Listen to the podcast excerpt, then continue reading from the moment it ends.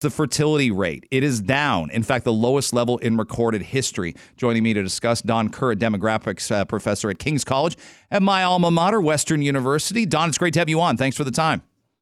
How are you doing? I'm really good. Um, when I great. see these numbers, I'm not surprised it's down, but the lowest level in recorded history jarred me a little bit. Does the number surprise you?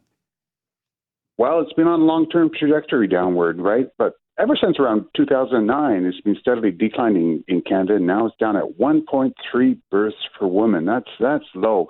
It's not only down nationally, but it's down across the country. It's it's at an all-time low in eight of ten provinces. It's at an all-time low across Canada's north. It's at an all-time low in Ontario as well. It's down below three in Ontario. So it's somewhat concerning if you consider this long-term trajectory downward. Yeah, yeah. The the idea is, um, you know, potentially uh, grow the population, keep family legacies alive, and there's clearly families um, that aren't keeping the bloodline going. And and you made a great point about Vancouver earlier. That birth rate is incredibly low. So some of this might be about demographics, and some of this might be about economics. Don.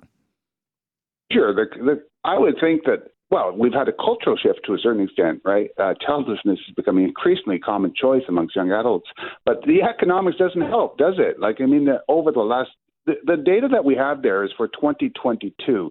And in 2022, we're just coming out of the pandemic, so we could have somewhat of a recovery in terms of the birth into 23 and 24 as we see the, that pandemic in the rearview mirror and so on. But uh, some of the economic conditions that young adults have been facing as of late, I mean, if you look at the high cost of rent and the cost of buying a home.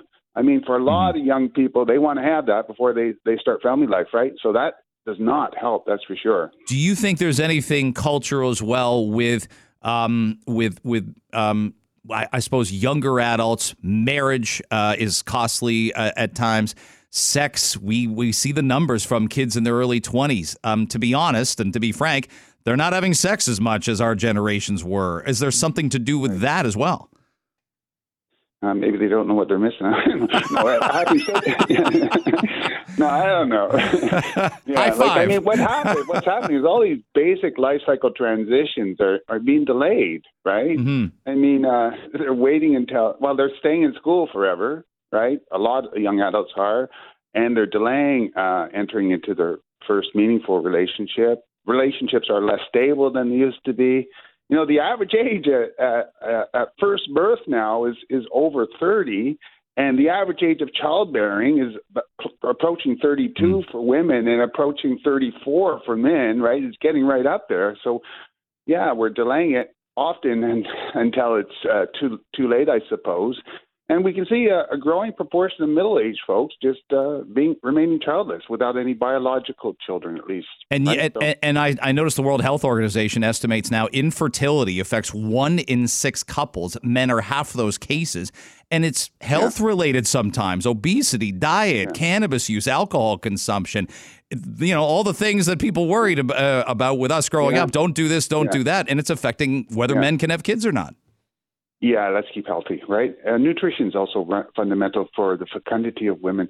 But the biggest factor here in Canada, at least, is that women are delaying uh, delaying their childbearing until they're well into their 30s, and and and their fecundity, the ability to give to get pregnant, actually declines as women quite quite dramatically. Actually, as mm. women move into their latter 30s, right? So, I mean, people are, are not having their kids in their early 20s, that's for sure. And the fertility rate for women in their latter 20s has been declining. People are delaying until they're well into their 30s, and there are consequences of that. Don Kerr from uh, King's College, Western University. Thanks for your insight on this, Don. Loved having you on, and let's do it again. Have a great weekend. Okay. Yeah, you too. Uh, awesome to have him. Average age of mothers at childbirth 31.6 in Canada for mom, 34.4 for dad. I was almost exactly 34.4 when I had my first child. No, no, no, not that I'm aware of. That's Don. Don had a great line, though, so I won't try and steal his thunder with a bad line of my own.